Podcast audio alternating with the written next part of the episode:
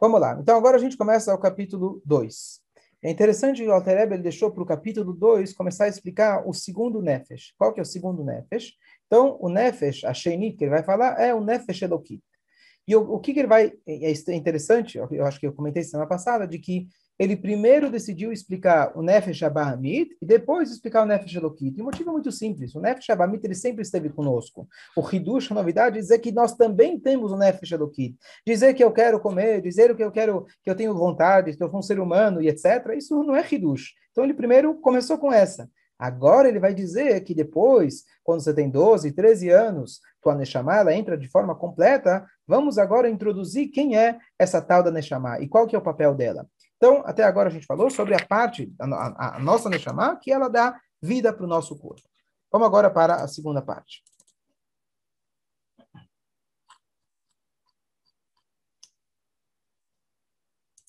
Perek Beit. Benefesh Hashenit Israel. Agora que a gente está falando só exclusivamente de um Yehudi. Ele tem essa segunda alma. Segunda porque ela vem em segundo lugar. Hi Helek Elokam Mal Mamash. Então, aqui o Alter Rebbe, ele traz uma linguagem, e ele mesmo tem, digamos assim, a coragem de falar que nós temos dentro de nós uma parte de Hashem, isso vem dos livros anteriores, mas o Alter Rebbe aqui ele acrescenta a palavra mamash. Mamash é literalmente, não estamos falando aqui de um exagero ou de uma metáfora. Nós temos uma parte de Hashem dentro de nós, literalmente. Como está escrito que Hashem ele foi lá e ele soprou nas narinas de Adam Arishon, Nishmat Chaim, o sopro da vida. Nós falamos todos os dias, Veata Nefartabi, você soprou dentro de mim. Então ele vai explicar o que, que significa que nós temos uma parte de Hashem. Hashem não tem parte, Hashem não é, não tem corpo. Então o que, que significa isso? Que nós temos uma parte de Hashem dentro da gente.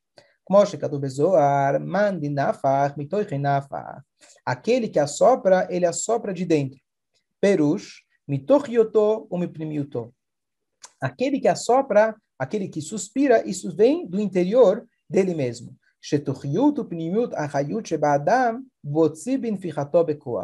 A essência, a, a, a, o interior da vida da pessoa, ela extrai quando ela assopra.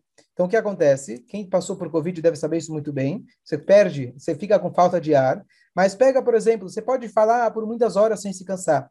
Agora, tocar um chofar, tocar, é, ficar soprando alguma coisa. Eu fiz aquele teste, depois, depois do Covid, eu fiz aquele teste de função pulmonar. Para o Hashem, ontem recebi resultado, está tudo ótimo.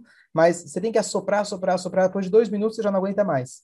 Qual que é a diferença? A diferença é que a quantidade de oxigênio que você usa para falar é muito pequena a quantidade que você usa para poder soprar, você literalmente você tira lá de dentro.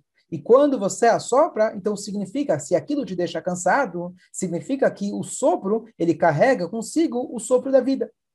Então, o que significa que Hashem ele soprou nas narinas de Adam Arishon? Então, é claro que é apenas uma metáfora. Mas, de forma geral, a gente sabe que Hashem, ele basará mamarot nivra olam. Ele, fala, ele criou o mundo com mamarot, com falas. Vai yomer elokim yehiori. Ele falou e houve a luz. O que, que significa falou? A criação do mundo vem com uma fração muito pequena da revelação do íntimo dele. Tal como o nível de oxigênio que eu uso para poder falar. Já quando ele foi lá e ele criou, ele fez um Nefesh Elokit, não criou, ele pegou uma parte dele mesmo e colocou dentro da, da Marishon. Significa ele soprou. Por que, que a Torá usa a linguagem sopro? Claro que é metáfora, mas a linguagem que Hashem colocou dele mesmo, do teu Tochiyut, Pnimiut, ele colocou dentro do Adam Arishon, e isso passou para os Yehudim, para o Nefesh Elokit.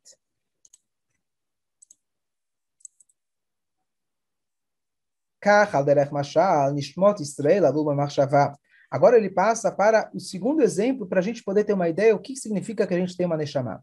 O primeiro exemplo é uma metáfora número um, que é o sopro. Depois, agora ele fala, assim também as Neshamot, os Yehudim, subiram no pensamento. Lá, Lot Machshava significa, tipo, estão na ideia, na, na ideia dele, estão no pensamento dele, de Hashem. Kedertiv, Beni, Bechori, Israel, Hashem. Agora ele vai para o terceiro exemplo nas entrelinhas, ele já está falando para a gente, como está escrito, meu filho, Bechor, significa meu filho primogênito, Israel. Vocês são os filhos de Hashem. Perush, Kimosh, Aben Imshach, Mimoach Av, Karka, Viochol, Nishmat, Kolish, Israel, Nimshacham, Machshav Tov, Rachmató, Barach. Das mesma maneira que o filho, ele vem do pensa, ele vem do moar, do cérebro do pai, logo vou explicar, assim também nós viemos do pensamento celestial. Daí o Hakim meia dia. E quando a gente fala que a gente vem da Chokmah, da sabedoria de Hashem, isso não é algo além de Hashem, e sim é Hashem mesmo. Então vamos tentar explicar o que, que ele está dizendo. Isso para a gente é essencial para a gente poder começar a se conhecer. A gente pode falar a vida inteira sobre Neshamot, Nefesh Elokit, Nefesh Abamit, mas o que, que é isso? A gente pode falar palavras, repetir sem um mínimo de, um mínimo de informação para a gente entender o que, que é essa Nefesh, de onde ela veio, o que, que é, qual é a função dela. Então o primeiro exemplo foi do sopro. Segundo exemplo, ele fala para a gente, Marshavá, pensamento. Terceiro exemplo, ele fala sobre filho. Então vamos lá. O que, é Marshavá? Mais para frente o Tânia vai elaborar mais nisso, mas nós temos três forças de comunicação. Comunicação com o mundo exterior, com o mundo físico. Nós podemos se comunicar com as nossas atitudes. Eu pego, transporto alguma coisa, pego alguma coisa na minha mão, eu estou me comunicando, estou agindo no mundo afora. Eu posso me comunicar com o mundo através da fala, certo? E agora eu tenho uma terceira comunicação, que também é uma comunicação, que é a comunicação comigo mesmo. O pensamento. E aqui é uma coisa super curiosa. O pensamento não é nós. Nós exercemos, usamos o pensamento. O que é o pensamento? Então, no computador eu tenho o HD, eu tenho o processador e eu tenho a tela. A tela apenas mostra aquilo que está dentro do processador. A tela não tem nada dentro de si. Certo? O Rabi Elkan, famoso Reuser do Rebbe, aquele gravador humano, o chefe de todos aqueles que se juntavam para transcrever as centenas de horas que o Rebbe falava, é, ele agora justo está no hospital, tem a reforço demais, se Deus quiser. Então, ele, ele é uma pessoa, é uma pessoa extremamente elevada, pessoa com, que, vive, né, que vive no mundo da, do, do conhecimento, da sabedoria, mas não é uma pessoa muito prática. Então, ele estava acostumado, na verdade, primeiro com a máquina de escrever, quando ele começava a redigir os textos, e depois surgiu o computador. Ele teve muita dificuldade para sair do computador, para sair da máquina de escrever para o computador, mas finalmente convenceram ele com era algo fantástico. Tá bom? E aí, então, ele escrevia, assim que ele escrevia, ele mandava imprimir. Porque igual na máquina de escrever, você escrevia, você já queria ver como que estava lá na impressão. Bom, depois ele se acostumou com a tela do computador. E um belo dia chegou um aluno só para só para é, assustar ele, foi lá e desligou a tela do computador. E o homem já tinha trabalhado horas e horas a fio. De repente ele viu que a tela estava desligada, o cara quase teve, entrou em pânico. Depois ele foi lá e ligou a tela de novo. O que, que acontece? A tela não contém nenhuma informação. A tela ela só é um transmissor para que você que está fora você vai poder enxergar o que está lá dentro. Caso contrário, você não consegue enxergar o que está dentro lá, correndo dentro daquele processador. Então, o nosso amarchaval, o nosso pensamento é a mesma coisa. Eu não sou o meu pensamento, eu controlo o meu pensamento, eu decido o que vai entrar no meu pensamento, e o meu pensamento é como se fosse uma roupa grudada, que não tenho como tirar ele, não dá para eu pensar, não dá para eu usar o meu formar sem o pensamento. É igual a tela do computador, não dá para eu ver o que está acontecendo sem a tela. Mas entenda que a tela é algo à parte do computador. Porém, dentro dessas três formas de comunicação, se eu quiser entender qual delas é a mais próxima de mim, uma C, a minha atitude é distante de mim. A minha fala é mais próxima. O pensamento é mais próximo ainda. Como a gente vê isso? Eu posso agir de forma completamente contrária daquilo que eu acredito. Eu posso escrever uma mentira. Eu posso até falar uma mentira. Mas eu não posso pensar uma mentira. Eu posso até imaginar uma mentira. Mas eu, eu, eu como chama? O pensamento está muito próximo de mim. Então, eu não consigo imaginar o inimaginável. Eu posso fazer o contrário daquilo que eu quero fazer, mas eu não posso pensar o inimaginável. Exemplo, ponto número um. Ponto número dois, o pensamento ele é constante. Por isso a gente tem dificuldade de distinguir que o pensamento não, sou, não é eu mesmo. Então, o pensamento de dessas três, é, chamado levushim, essas três vestimentas, as três formas de comunicação, é a mais próxima da gente. Então, agora o que, que ele pegou? Ele pegou primeiro um exemplo do sopro. É um exemplo fácil, qualquer pessoa pode entender. Esse segundo exemplo, agora ele pegou um exemplo dentro do nosso nefesh, para a gente entender melhor a, a, psicologia humana. Então, agora ele falou o pensamento. Poxa, o pensamento é muito próximo. Imagina se eu vim do pensamento de Hashem. Claro que é uma metáfora. Mas não é que Hashem chegou e me fez, como a gente fala, Hashem bara Elohim. O mundo ele fez, ou seja, algo distante dele mesmo. Agora, a, a, a, a nossa nefesh veio do próprio pensamento de Hashem. A nossa proximidade com ele é muito maior. Esse é o segundo exemplo. Depois a gente pode elaborar mais. O terceiro exemplo que está ligado com isso é um filho com o pai. O que quer dizer um filho com um pai? Então, aqui ele atrela isso à ideia do pensamento. Por quê? Porque para que um homem tenha um relacionamento com uma mulher, ele precisa estar consciente daquele ato. E para que aquele ato possa acontecer, ele precisa estar com a marchavá dele é, ativada. Porque, caso contrário, nada vai acontecer. Ou seja, de alguma maneira, para que aquilo pudesse gerar uma gota que dela vai vir o filho, aquela gota, no fundo, no fundo, ela foi ativada, ela veio da marchavá, do pensamento da pessoa. Então, olha como é profundo. O contato que um pai tem com o filho. Por que existe esse amor natural? Por que existe esse contato muito forte de pai e filho? Porque ele veio de você. Da onde ele veio? Da parte mais próxima de você. Ele veio do teu corpo? Não, veio alguma coisa que saiu espontaneamente do teu corpo. Isso veio lá de dentro, da maneira que você pensou, naquilo que você pensou. Inclusive, ele vai falar no final do capítulo a importância que tem que na hora do relacionamento íntimo, o que, que a gente tem na nossa cabeça para que possa, através disso, gerar uma gota que Bizrat Hashem possa sair daqui, um filho, uma filha que vão seguir o caminho de Torah Mitzvot, que vão ser pessoas especiais assim por diante. Então, o que, que ele está dizendo para a gente? Olha o, olha o exemplo que ele está usando para falar que gerar um filho vem do pensamento, vem do íntimo do pai. Esse é o nosso contato, é o terceiro exemplo para dizer da onde vem o nosso Nefesh Elokit. Ok. Então, por enquanto, ele só está dizendo para a gente da onde vem a, a, a Neshama. Ainda ele não está descrevendo como funciona essa Neshama, o que, que ela faz. Mas para a gente entender um pouquinho da essência dela, claro que estamos falando de coisas espirituais, mas esses são os três exemplos que ele traz para a gente. E aí ele diz que a gente vem do Chokhmah de Hashem. Ok, aqui tem uma H super complexa. É...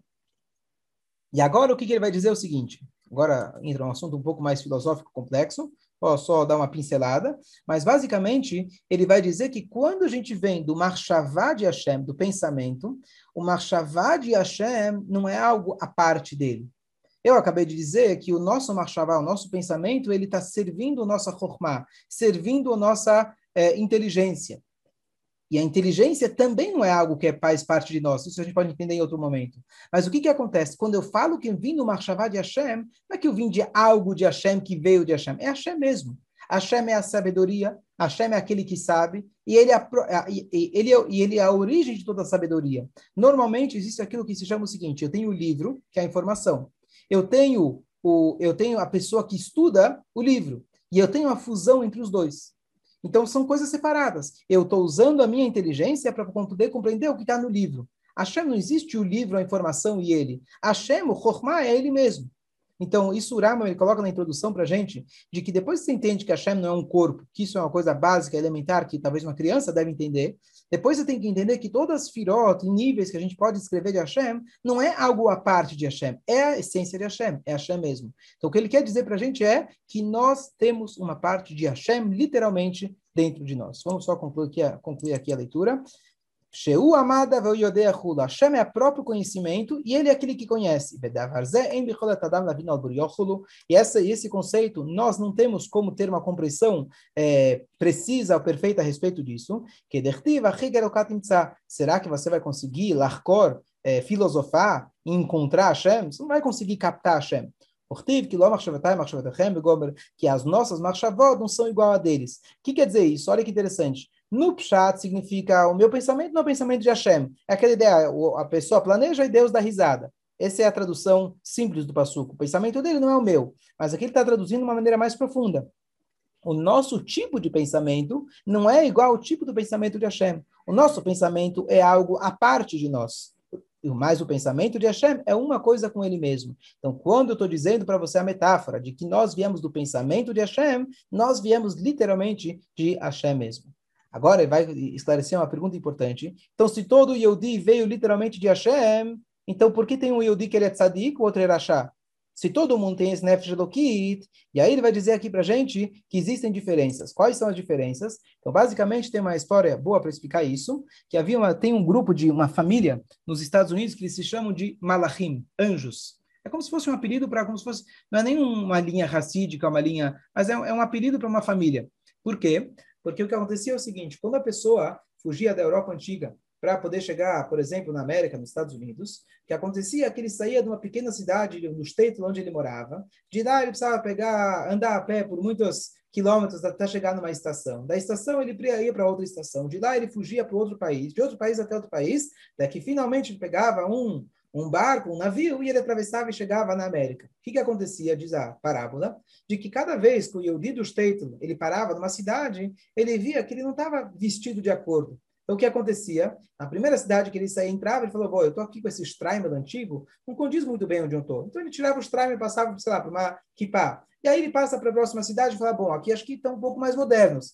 Em resumo, quando ele chegar nos Estados Unidos, ele já não está com uma cara nada a ver com aquilo, com aquilo que ele, do lugar onde ele saiu. É a mesma pessoa, mas o aspecto dele mudou completamente. Esses malachim, que existem até hoje, que é essa família, chamada assim malachim, são pessoas que conseguiram fugir de avião eu não sei se é literalmente, mas a ideia, que eles chegaram nos Estados Unidos exatamente como eles saíram. Imagina que dos tetos ele pegou o avião e foi para a América. Então chegou lá com todo os traumas, com toda a barba, com todo aquele aspecto. Então esse é o melhor exemplo para a gente entender qual é a diferença entre a Neshama de Moshe Rabbeinu e a Neshama de Anashim Shutim, pessoas simples. Todos vieram do mesmo lugar. Todas saíram do mesmo teto. A pergunta é quantas paradas você fez no meio do caminho e quantas quanto essas paradas tiveram influência em você. Então, todas as Neshamot vieram da Marshava de Hashem. Nós temos um Chedek Eloká, Veata Nefarta Bi, Ataitzata, Hashem, ele colocou dentro da gente um Eloká e Neshamá, uma alma pura.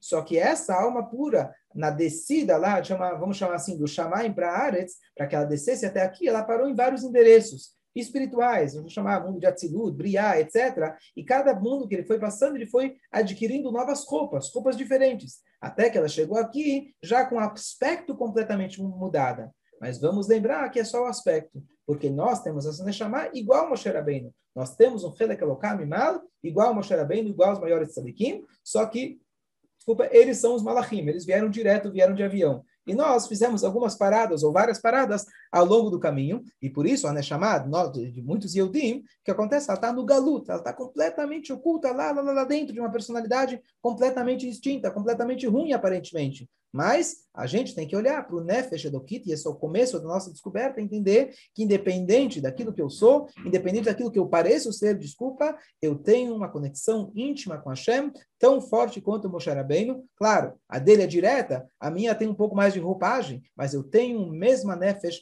da mesma maneira que ele tem um contato direto com Hashem, uma parte de Hashem, eu também tenho uma parte de Hashem dentro de mim. Então, esse é o começo dessa nossa descoberta, a gente começar a entender que todo... E aqui você tem a base da filosofia. Por que, que é, Rabat, por exemplo, você vai lá e coloca o tefilim com um cara que não tem, não tem aspecto nenhum de judaico, certo? Então, você vai dizer, bom, uma boa propaganda, uma maneira de reza, de bondade. Tá bom, isso é, o, isso é a consequência final. A origem disso é uma filosofia verdadeira, estabelecida, de que realmente a gente acredita que todo Yehudi tem o Helek Elokam Imal Mamash. Por que ele não vai colocar um tefilim? Então, essa é a diferença. Não é simplesmente um bom marketing, uma coisa que é legal, funciona. A gente realmente tem que se trabalhar para enxergar todo o com esse Nefesh Elokit. Ele tem uma parte de Hashem dentro dele. Enxergar a mim mesmo com esse Nefesh Elokit. Significa que pode ser que eu fiz um monte de coisa errada, pode ser que eu fiz tudo, tudo de errado. Mas nada que eu fizer na minha vida vai comprometer a minha essência, que eu tenho essa conexão com Hashem.